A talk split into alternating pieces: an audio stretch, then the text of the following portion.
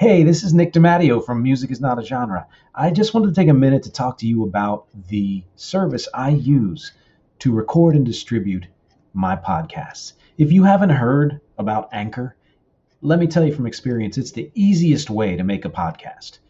Here's why it's free. There are creation tools that allow you to record and edit your podcast right from your phone or computer. Anchor will distribute your podcast for you so it can be heard on Spotify, Apple Podcasts, and many more. You can make money from your podcast with no minimum listenership. It's everything you need to make a podcast all in one place. So please take a moment out if you are planning to create, record, and distribute podcasts. Take a look at Anchor. Download the free Anchor app or go to anchor.fm to get started. Hey, I'm Nick DiMatteo, and welcome to week 15 of Music is Everything. This is the other podcast where I take a musical idea or fact or opinion or philosophy or belief. I talk about it in detail, discuss it with you, and I connect it to things in uh, everyday life in the world. If you like this podcast or my other podcast, Music is Not a Genre, or any of the live or recorded music on this channel, please take a moment to subscribe. It would mean a lot to me. I'm growing the family. Uh, and or if you know someone who you think would like either this video or another video or the channel as a whole, the whole idea of music is not a genre, who is immersed in music in, in one way or another, uh, please uh, take a moment to share this channel with them or this video with them. Uh, that would mean a lot to me too. Uh, this week, we're going to get right into this week's topic, uh, and I'm going to try to manage my cursor so that I don't lose sight of what the next word is here as I read, as I always do, uh, verbatim from what I've written before discussing it afterwards. And um, this topic is the title is Retro is so five years ago. Society's memory problem. Tons of years ago, I created this character named Feek. As you can see on this shirt, he's essentially a big mouth head with legs and feet. His whole purpose for existence is to shout things into general space that you'd be too timid to say otherwise. Some of his phrases, or Snerks, are more funny than angry, some the other way around, but all of them are observational about feelings, issues, or the world in general. Side note a couple of years ago, my partner Cathryn and I started the company SnerkShirts by Feek. We're now selling Feek t shirts, and we'll be expanding to masks and mugs and long sleeves, and I will share that link. Side note over. One of the phrases I had him shout was, Retro is so five years ago. Get it? Yep. Aside from the wordplay, what I was saying was that there's always something we're looking back on, something we're revisiting or recreating, and it doesn't take more than 10 or 15 years for us to consider an era far past enough for us to characterize it, it miss it, and want to recapture it in some way. Think of the musical Grease. It came out in 1971, barely a decade after the 1950s ended. Or how grunge adopted so much of the 1970s, again, barely a decade out. Or how the Neptunes started using 1980s style production and sounds, not even a decade out. The list is extensive. It's part nostalgia, part fascination and fetishization, part excitement and rediscovery, or even brand new discovery. It's reductive, as all nostalgia is, and often tends to overlook the negative in favor of the fond memories.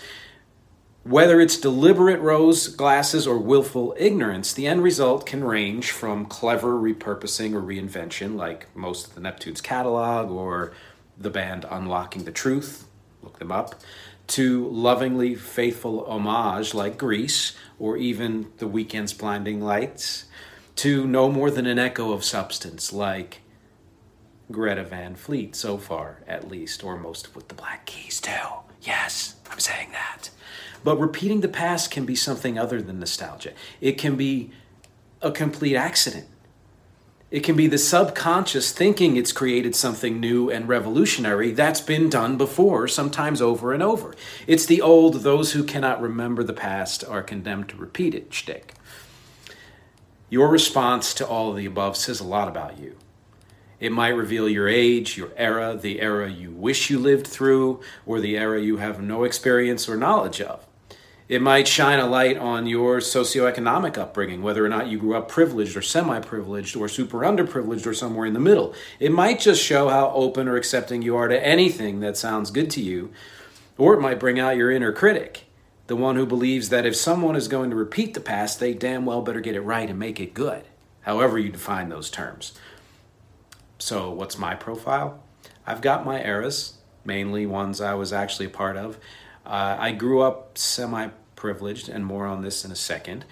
I get a kick out of some throwbacks and not so much from others. And I absolutely believe that if an artist is going to delve into the past, they should A, not stumble upon it by accident and or with no credit given to forebears. B, acknowledge in their work that they are living and creating in the present.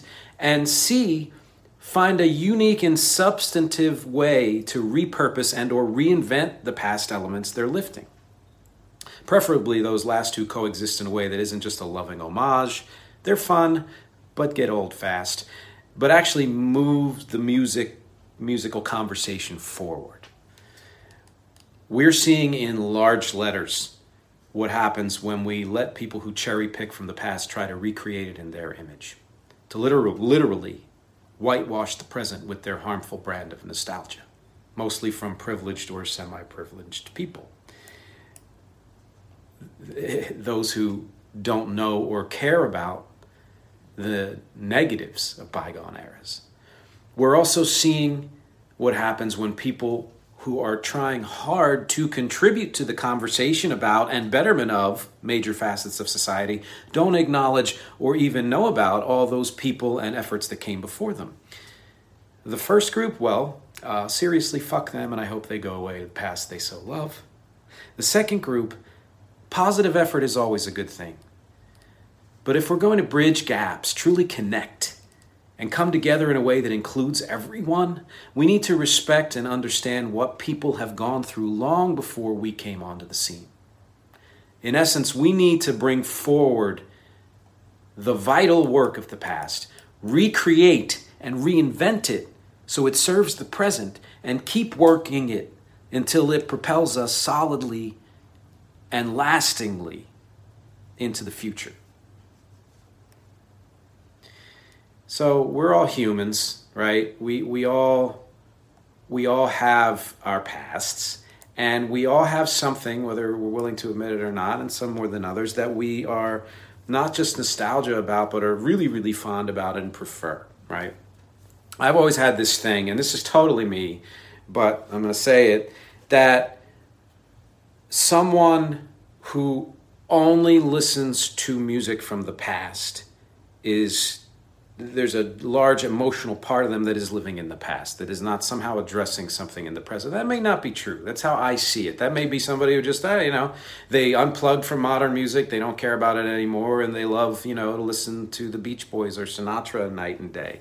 And it's not that that stuff isn't great. But my, you know, my feeling about that is kind of segues into my feeling about retro in general, which is, man, you know, retro is super fun you know, I remember elements of songs in the 1980s that were clearly uh, Beatles esque or 1960s esque and things like that. That uh, that were awesome to listen to. That really, you know, kind of evoked that warm feeling that you get from that kind of recreation. You know, um, but at the same time, I don't know that that music, that kind of recreative music on recreative music on the whole was as vital as the music that was being invented on the spot. Some of it was, some of it absolutely was, right?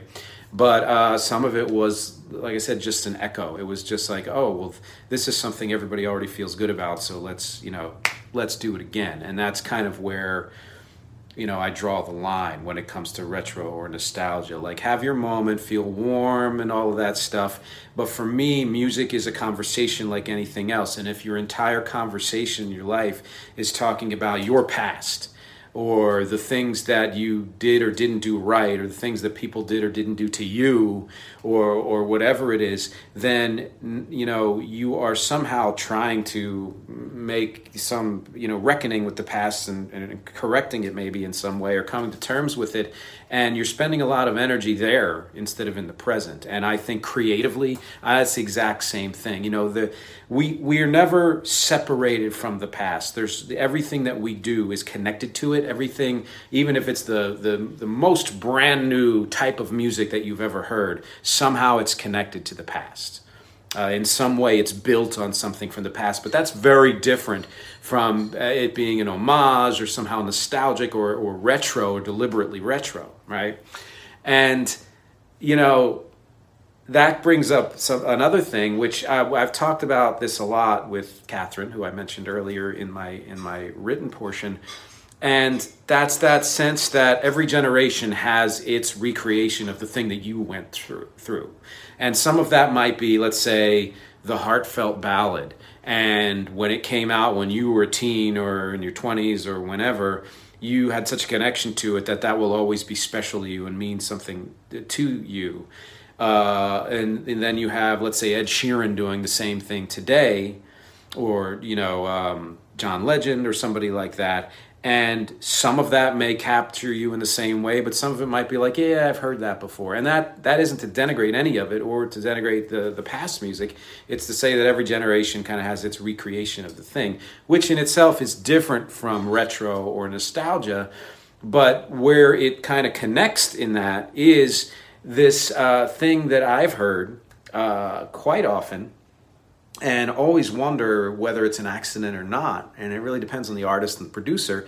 And that is that I've heard songs that use either uh, melodies or lyrical phrases or production styles and sounds and things like that as if they're brand new, as if oh my God, I just discovered this, that were in one to 20 freaking thousand other songs from the past, you know? And that to me comes down to the whole idea of know your history. If you didn't know it then, then know it now. You know, understand what it, what it is you're doing and where it came from. Um, because that doesn't uh, just apply to music; it applies to everything else in life, which I will, you know, definitely get to again uh, as I did before. And um, yeah, I will admit that that gets me a little bit. That gets me like, you know, all right. So for some reason, everybody loves to accidentally steal from Tom Petty. Now, I'm not saying he's my top favorite artist ever, but I really respect him, and there's so many of his songs that I love. And when uh, Sam Smith wrote the song "Stay with Me," I think it was an unconscious kind of quotation of "I Won't Back Down," Tom Petty's song. It wasn't deliberate. It wasn't intended to be a, a stealing. In fact, Tom Petty was like, "That's cool. That's cool," you know, and but it makes me wonder was there was there a historical context for what Sam Smith was doing or was it him thinking I just came up with this right? And that's where knowing your history matters right? Um, the same thing happened I think it was before then with a Red Hot Chili Pepper song and I want to say it was Dani California and I, and it was another Tom Petty song that apparently was lifted and I and I don't know what they said about that. I think they said it was a coincidence, but again, Tom Petty was like very cool. But, you know, you can't help but at some point echo something in the past that maybe you didn't know about. But I think then it's important, like the famous George Harrison, My Sweet Lord, which was a complete rip of He's So Fine and him saying it was unintentional. I have so many feelings about that that I'd love to share with you in private. But the, the you know the point being that credit needs to be given whether before the fact or after the fact you know, and an acknowledgement of history, an acknowledgement of things and accomplishments that happened before needs to be, you know, needs to be given. Um, I think uh, just to you know throw some other artists out there, I think Lenny Kravitz is a good example of someone who's kind of done both. He's he's done everything. He's he has repurposed the past in new and exciting ways. He has uh, created loving homages to the past, mostly the 1970s. Um, and some of his stuff has been just kind of mere echoes of the past with, uh, you know, in my opinion, less uh, oomph and, and, and uh, ingenuity and substance than some of his other stuff.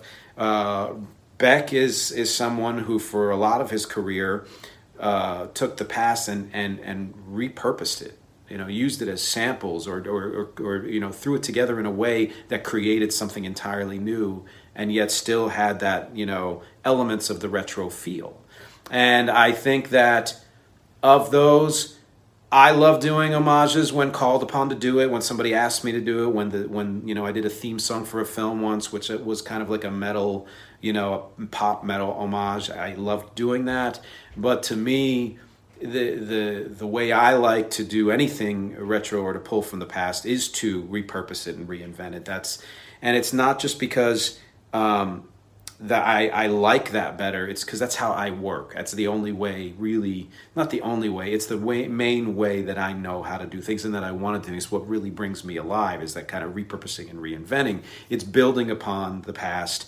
but but creating something new with it that. Mm, moves the musical conversation forward. And this is really important to me. That I think that everything that's done in society is a conversation. And that conversation can be, you know, retro to the point of very harmful nostalgia, like we talked about, and I'm going to mention one more time. Or it can be the kind of conversation that moves things forward that says, okay, well, there was this, and now it's sort of this, but then there's also this. And what about this whole brand new thing? You know, that that's that's how life goes. We're all moving forward, whether we feel it or not, whether we resist it or not, and and everything that happens in the world is is a step forward even and it's going to sound weird even steps backward or steps forward because it's something that's happening in the present and, and will happen in the future that didn't that that that is that may be a repeat of what happened before but it's repeated in a different way and we need to understand what that different way is. Like, for a perfect example, when the Supreme Court kind of rolled back all the voting protection and all of that stuff, man, there's a history of that, right? But then it happened again, and it happened in a different context, and we need to understand, and we still need to understand why it happened, what brought our country to the point where that could happen again, and in such a blatant way. And part of that is uh, you know, what I put at the beginning, which is society's memory problem. We have this idea, whether it's willful ignorance or not, that either something didn't happen in the past or it happened in the past and was solved. And in either case, that's just it's blindness. It's it's again willful or not. And I think in many people it is willful because it's self-serving. And I think in other people it is not at all willful. It's people who just don't know history well enough to you know, to understand what might have happened. And, you know, I, I think that that's why, um, and, and why it's so easy for me to connect ideas of music to ideas in the world is that I see them in very much the same ways, which is that uh, if you're going to contribute something to society, whether it's uh, your whole self, your conversation, your ideas, the things you know the, the things you believe the way you want to take action and do something you know for the world and in the world or uh, as a musician or as an artist creating something there are films that pay homage to you know past types of films or past filmmakers and things like that. Um, some do it in a way that that's so rigid that it's it may as well have existed then as a B movie version of whatever it is they were trying to to you know uh, imitate. And some again kind of reinvent the idea of whatever it was because you you may try to ignore the context in which you live but it won't ignore you. It's always going to be there. The present will always be here. It's yeah right? And and that means that even if you are the most retro person in the world, whether as a as a listener or a creator or as, as someone in, in society and ver- with various issues, you you at some point in some part of you needs to or should confront the fact that that is that is the past. And although elements of that past have been carried forward that past doesn't exist anymore. And it's either find a way to take those nuggets from the past those accomplishments those things that mean something whether it's the the music that moves you that that you love that you need to incorporate into your own music or into your own playlist if you're not a musician or those ideas and uh, things that have been fought for in society as advancements in society and carry them forward and then build on them then find you know then make more out of them so that what comes next isn't just oh well we we got to point C we re, we retracted to point B because of some you know ridiculous decisions that were made uh, legislatively or not. And oh yay now we're back at point C. Hey look that's great. Getting two point C again is still something but we're looking we're looking for D and E and F and and and, and you know and eventually Z. That's that's what we should all be you know trying to work towards in our own ways, whatever way that means to you, and whatever uh, issues and contexts and parts of life and society that means to you. I know for me, again, as a musician, what that means is um, incorporating older ideas in newer ways, in ways that create something actually new, even with something old. And this doesn't at all, just a kind of an end note here, doesn't at all count.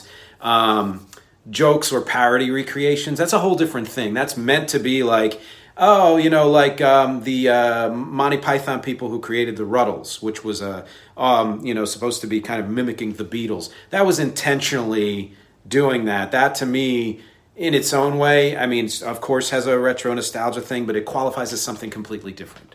You know, that goes under parody and satire and all that stuff. And and you know, again, those are extremely fun to create. Um, but they're they're meant to be like this kind of time capsule thing that oh, you know, here's a funny a funny interpretation or a weird interpretation some way of something that already happened. That's something different. So that's it's my end note. Um, hope you got something out of this. I hope you vehemently agree or vehemently disagree or are somehow so ambivalent that you have to respond because I want to hear from you. I always want to know what you think, what you feel, no matter where you fall on anything that I talk about. Um, because my objective, as always, uh, is music, conversation, and connection. Thank you for listening. Thank you for reading. Thank you for watching and clicking and subscribing and sharing. And I'll see you next week. It's NFL draft season, and that means it's time to start thinking about fantasy football. FantasyPoints.com features industry leading experts and prognosticators using proprietary hand charted data to help you score more fantasy points. FantasyPoints.com is the place to go for whatever kind of fantasy football you play. Whether you play fantasy football, daily fantasy sports, or do a little bit of everything, Fantasy Points has the meticulously researched content to guide you to victory. And why wait for the fall? Fantasy Points also covers the new spring football league, the UFL. Join the guru, John Hansen, Scott Barrett, Joe Dolan, and other massive names in the fantasy football universe with an exclusive offer. Use code Pantheon for 15% off any fantasy points package, including the all in package, with access to every article, tool, and data nugget that Fantasy Points has to offer. That's fantasypoints.com and code Pantheon for 15% off at Fantasy Points. Fantasypoints.com. Code Pantheon. Score more fantasy points.